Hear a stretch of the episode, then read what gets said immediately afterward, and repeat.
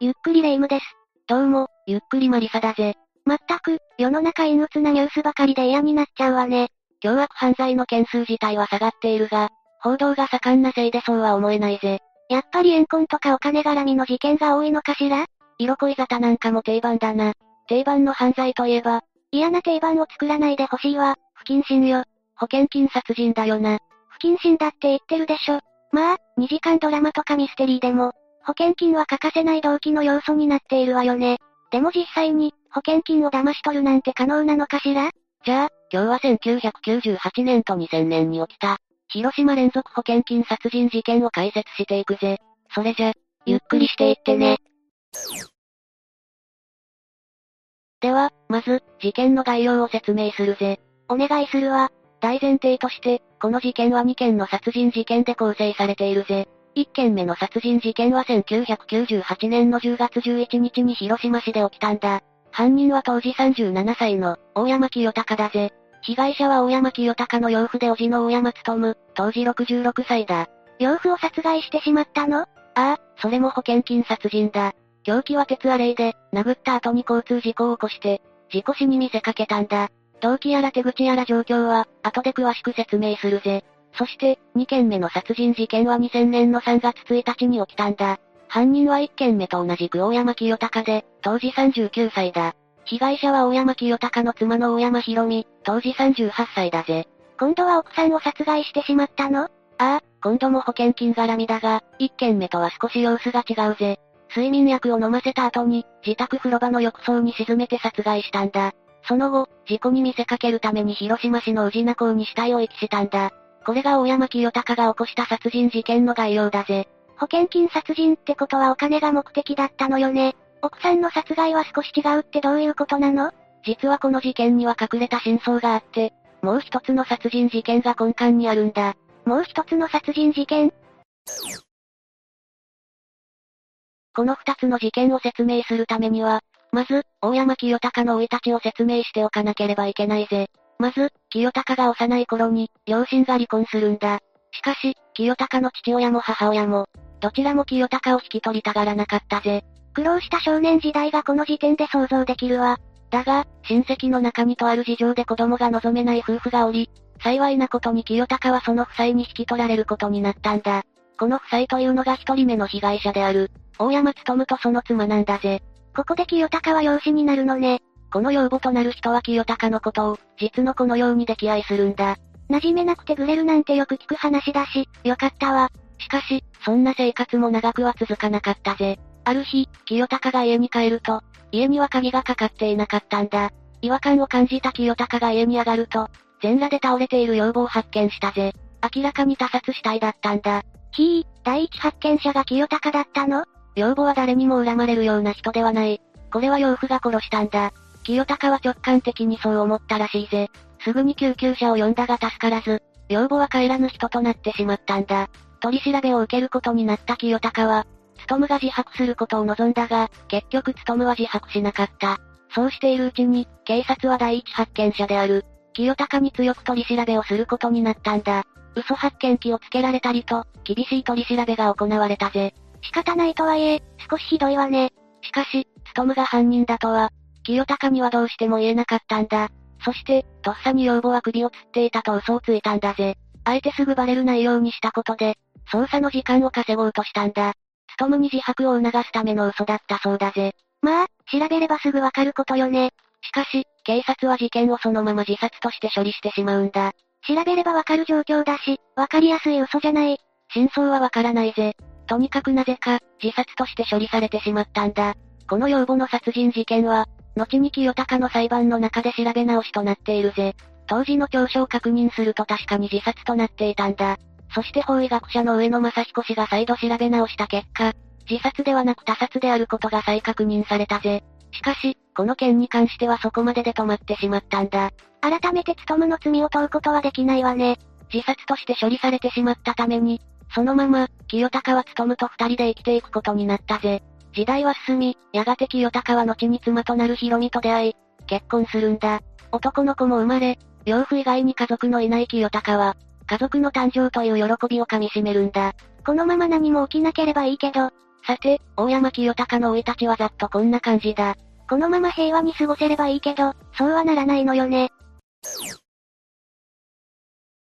さて、話は戻るが、事件前の清高は務と共に生コンの商社を営んでいたんだ。しかし経営はうまくいかず、数億円の負債を抱えていたぜ。あとはどうやって会社を清算するかという段階だったんだ。清高も会社の連帯保証人になっており、務とは会社の清算方法をめぐって毎日言い合いをしていたんだ。1998年の10月11日も、会社の事務所で言い合いになっていたぜ。その言い合いの中で、清高はどうしても気になっていたことを務に尋ねるんだ。気になっていたことって、まさか、そう、自殺したことになっている養母の件だ。問い詰めると、務はついに話し始めたぜ。務は当時、やはり血の繋がった子供がどうしても欲しかったんだ。そこで愛人を作り、その愛人に子供を3人産ませていたんだぜ。務もなかなかの鬼畜っぷりだわ。その話が養母の耳に入ったんだ。それで口論になって殺害したの？言い合いになった結果、務は養母の首を絞めて殺害したとのことだ。務はそういう真相を清高に語ったらしいぜ。そこでカッとなった清高は近くにあった鉄アレイで、務の頭部を強打したんだ。これによって頭蓋骨が損傷し、辺りは血で染まってしまったぜ。凄惨な現場だったでしょうね。しかし、この段階ではまだ務は生きていたんだ。そこで、清高は心中する覚悟で務を車に乗せ、単独の交通事故を起こす。これが原因で、務は死亡してしまうんだ。当然、清高も大怪我をするが、命に別状はなかったぜ。清高は逮捕されることを覚悟していたが、捕まることはなかったんだ。どうして清高は捕まらなかったの？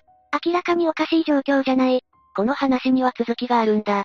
務と清高の会社には、他の親戚も働いていたんだ。そして務と清高の言い合いは、当時社内では有名だったんだ。そんな中、出社したら会社は血の海になっていたわけだな。清高は後始末をしなかったの？その時は務と心中しようとしていたから、そのままにしていたんだぜ。となると、出社した親戚はなんとなく事情を察してしまうわ。会社は血の海で、務と清高は事故を起こし務が死亡しているんだからな。これは事件の匂いしかしないわ。だから、この親戚は会社をきれいに掃除しておいたんだ。殺人事件があったとは思えないくらいにな。なんでそんなことをしたの？清高を脅すためだぜ。嫁や子供にこのことを知られたくなければ保険金をよこせ。といった具合だな。うわぁ、親戚も最悪だわ。こういう理由があって、清高は奇跡的に逮捕を免れるんだ。後のことを考えたら捕まるなり実施してた方が良かったわね。そうなんだが、この時の清高にはそんな冷静な判断はできなかっただろうな。こうして、務にかかっていた、6000万円の保険金は無事に支払われたんだ。6000万円そんなに、会社経営者だったから、それくらいかけていたんだろうな。こうしてこの6000万円は、そのまま親戚の懐に入ったぜ。そういえば、清高を脅していたんだもんね。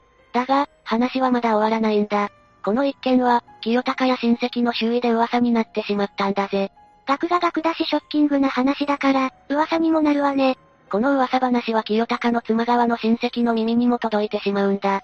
そして、妻のヒロミ本人の耳にも入ってしまうぜ。一番知られたくない人に、結局知られちゃうのね。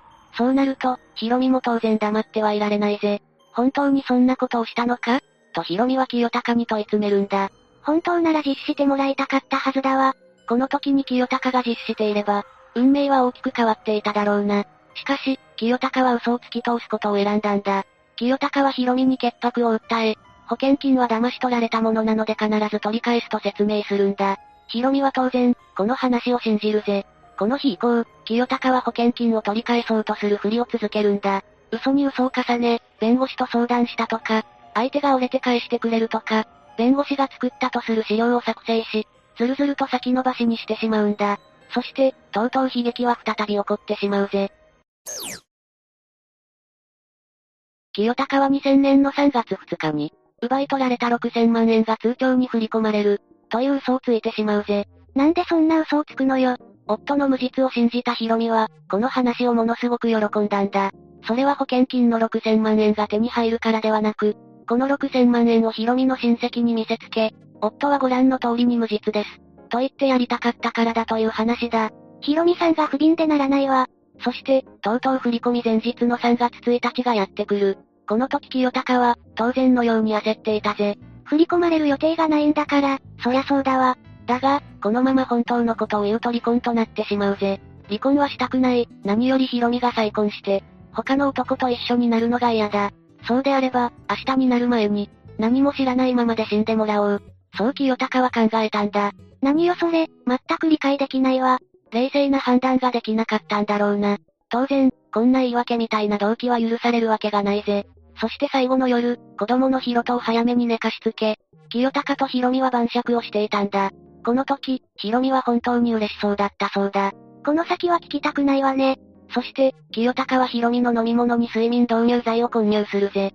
しばらくして、ヒロミの意識が混濁してくるんだ。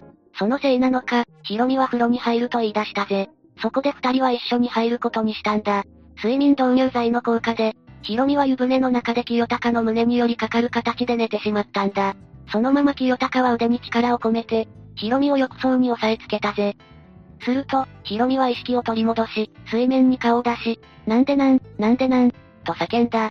後に引けない清高は、暴れるヒロミを浴槽に沈め続けたんだ。最後にヒロミが水面に上がった時に叫んだ言葉は、ヒロくん、だったぜ。それって、まさか。そう、息子の名前だったんだ。こうして清高は妻であるヒロミをも殺してしまったんだ。そして深夜1時頃、清高は寝ていた息子のヒロトを起こすんだ。どうして？お母さんの機嫌が今日は良くて、夜釣りに行きたいって言ったら許可を出してくれたから、今から行こう、とヒロトに言うんだ。当時、ヒロトは釣りが好きで、毎週のように釣りに行っていたんだ。だが、当時小学校6年生だったヒロトに夜釣りは危険だから、お願いしても許可が出なかったんだ。その許可が出たという清高の嘘に、ヒロトは喜んだぜ。おかしいと思わなかったのかしら？ヒロミが上機嫌だったことはヒロトも知っていたため、この好機を逃すまいと感じたそうだ。でも、清高はどうして夜釣りなんかに行こうとしたのかしら？アリバイ作りのためにヒロトは利用された形になるんだ。助手席にはすでにヒロミが乗り込んでいたが、ヒロトには寝ているように見えたそうだ。清高は、お母さんは寝ているから港に着いたら起こしてあげよう。そう言って車を走らせるぜ。地獄のようなドライブだわ。母親の死に気づかなかったのかしら？気づいていなかったぜ。起きたヒロミにやっぱりダメだと止められるのが嫌で、清高の言う通りにするんだ。そして、車は広島市の宇品港に着くんだ。楽しみにしていた夜釣りということで、ヒロトは夢中で釣りを始めたぜ。ヒロトも不憫でならないわ。こうしてしばらく時間を稼いだ後で、清高はヒロミがいなくなったと騒ぎ出すんだ。本当はもう清高が海に投げてしまったのね。ああ、そしてすぐに警察に通報し、後を任せることにしたんだ。夜が明ける前には、ヒロミの死体が発見されたぜ。清高のアリバイ工作が功を奏して、この事件も事故として扱われることになったぜ。そして、清高は保険金として300万円を手にするんだ。清高はどんな思いで300万円を受け取ったのかしらその心境はわからないな。そして、しばらくは父親一人、息子一人の生活を続けていたんだ。だが、清高の収入が追いつかなくなってくるぜ。この頃の清高は職を転々としており、まともに稼ぎはなかったようだ。そしてヒロミの殺人から約2年後、清高はクレジットカードの不正使用や、詐欺などの疑いで逮捕されるぜ。この逮捕をきっかけに、過去の殺人事件が明るみに出てしまうんだ。2002年の6月には、養父である大山勤殺害の容疑で再逮捕されたぜ。続いて2002年の10月22日には、大山博美殺害及び死体遺棄の容疑で逮捕となってしまうんだ。やっぱり、殺人事件を2件も隠し続けるなんて無理だったのよ。まったくだな。こうして清高は、二人を殺した殺人犯として裁判を受けることとなった。息子のヒロトはどうなったの？最初は母方のおばのところに預けられたぜ。だが、父親の件が学校にバレたことにより、疎外感を感じることになってしまったんだ。父親が逮捕されたのはヒロトが14歳の時で、それからヒロトはわかりやすいくらいグレてしまったそうだな。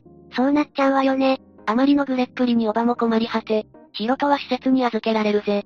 だが、この施設からもいなくなり、ホームレスのような暮らしを続けたんだ。父親のことがなければ違った人生を送っていたと思うと、悔しいわ。そんなこともあり、ヒロトは父親を殺したいほどに恨むんだ。それはそうよね。それゆえにヒロトは、父親に面会もしなかったんだ。そんな中、ヒロトは新聞の記事で、清高が一審で死刑判決を受けたことを知るんだ。その時、ヒロトはふと疑問に思うんだ。どんな疑問なの？当時この事件は、保険金殺人という扱いで報道されていたんだ。被告の清高が金に困って、二人を殺害したという内容だな。まあ、6000万円なんて金額が表に出たらそう思われるわね。で、ヒロトは何を疑問に思ったの？清高がどうして母親を殺したのか知りたくなるんだぜ。一審で死刑が出た以上、控訴しない限りは刑が確定してしまうぜ。このままでは、真相は不明のままになってしまうんだ。本当に金のために母親を殺したのか？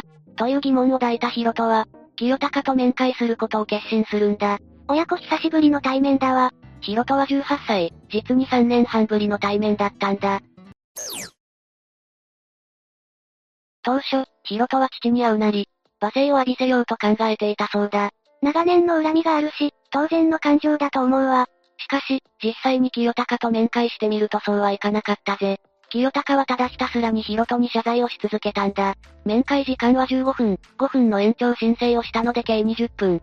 最初の面会はろくに会話もないまま終わったんだ。そこでヒロトの中で、清高に対しての感情に変化があったんだ。父親を許す気持ちが芽生えてきたそうだぜ。こればっかりは当事者じゃないとわからないことだろうな。複雑な感情だわ。そして週に2度、3度の面会で、ヒロトは清高から真相を聞いていくんだ。まさか、その真相っていうのは？ここまで私が解説したのと同じ、事件の概要だぜ。そうだったのね。通りで細部まで生々しかったわけだわ。清高から話を聞いたヒロトは、清高に対して構想を進めたんだ。清高は構想を考えていなかったの？ストムとヒロミを殺したのは事実だからな。当初はこのまま控訴しない方針だったらしいんだ。ヒロトの勧めもあって、清高は控訴したんだぜ。だが、判決が覆ることはなかったんだ。再び死刑判決が下されたのね。清高は上告をしたが、2011年には上告棄却となり死刑が確定してしまったぜ。控訴審以降、ヒロトも証人として出廷したんだ。そこで、ヒロトは父を死刑にしないように嘆願しているぜ。ヒロトにとっては母を殺した父親でも家族だからな。生きて死ぬまで罪に向き合って欲しかったんだろうな。広島高裁の判決は前述の通りに死刑だったが、判決の前に、裁判官がヒロトに向かってこう言ったんだ。一番のこの事件の被害者であるヒロトさんの口から、そのような言葉が出るのは大変に重いことだが、残念ながら犯行の残虐性と計画性を考えると、上場借用の余地はない。だそうだ。裁判でこういった言葉を裁判官が書けるのは異例なんだぜ。ヒロトの言葉は裁判官には届いてたのね。でも、ヒロトの思いを組むことはできなかったんだわ。ああ、裁判官としての職責を全うしたんだと思うぜ。こうして、広島保険金殺人事件と呼ばれる事件は終了したんだ。今回の話はどうだった？息子さん視点で話を聞くと、やるせないわね。引き返せるタイミングはあったはずなのに、全部悪い方向に行ってしまったって感じだわ。やっぱり、嘘をつくのは良くないと思ったわ。まったくだな。しかし、つとむの身勝手な殺人が清高の殺人と、ヒロトの悲劇を誘発したと考えると悲しくなるぜ。この事件は保険金殺人として紹介されることも多いが、本質は保険金じゃないと私は思うんだぜ。というわけで今日は、広島連続保険金殺人事件について解説したぜ。それでは、次回もゆっくりしていってね。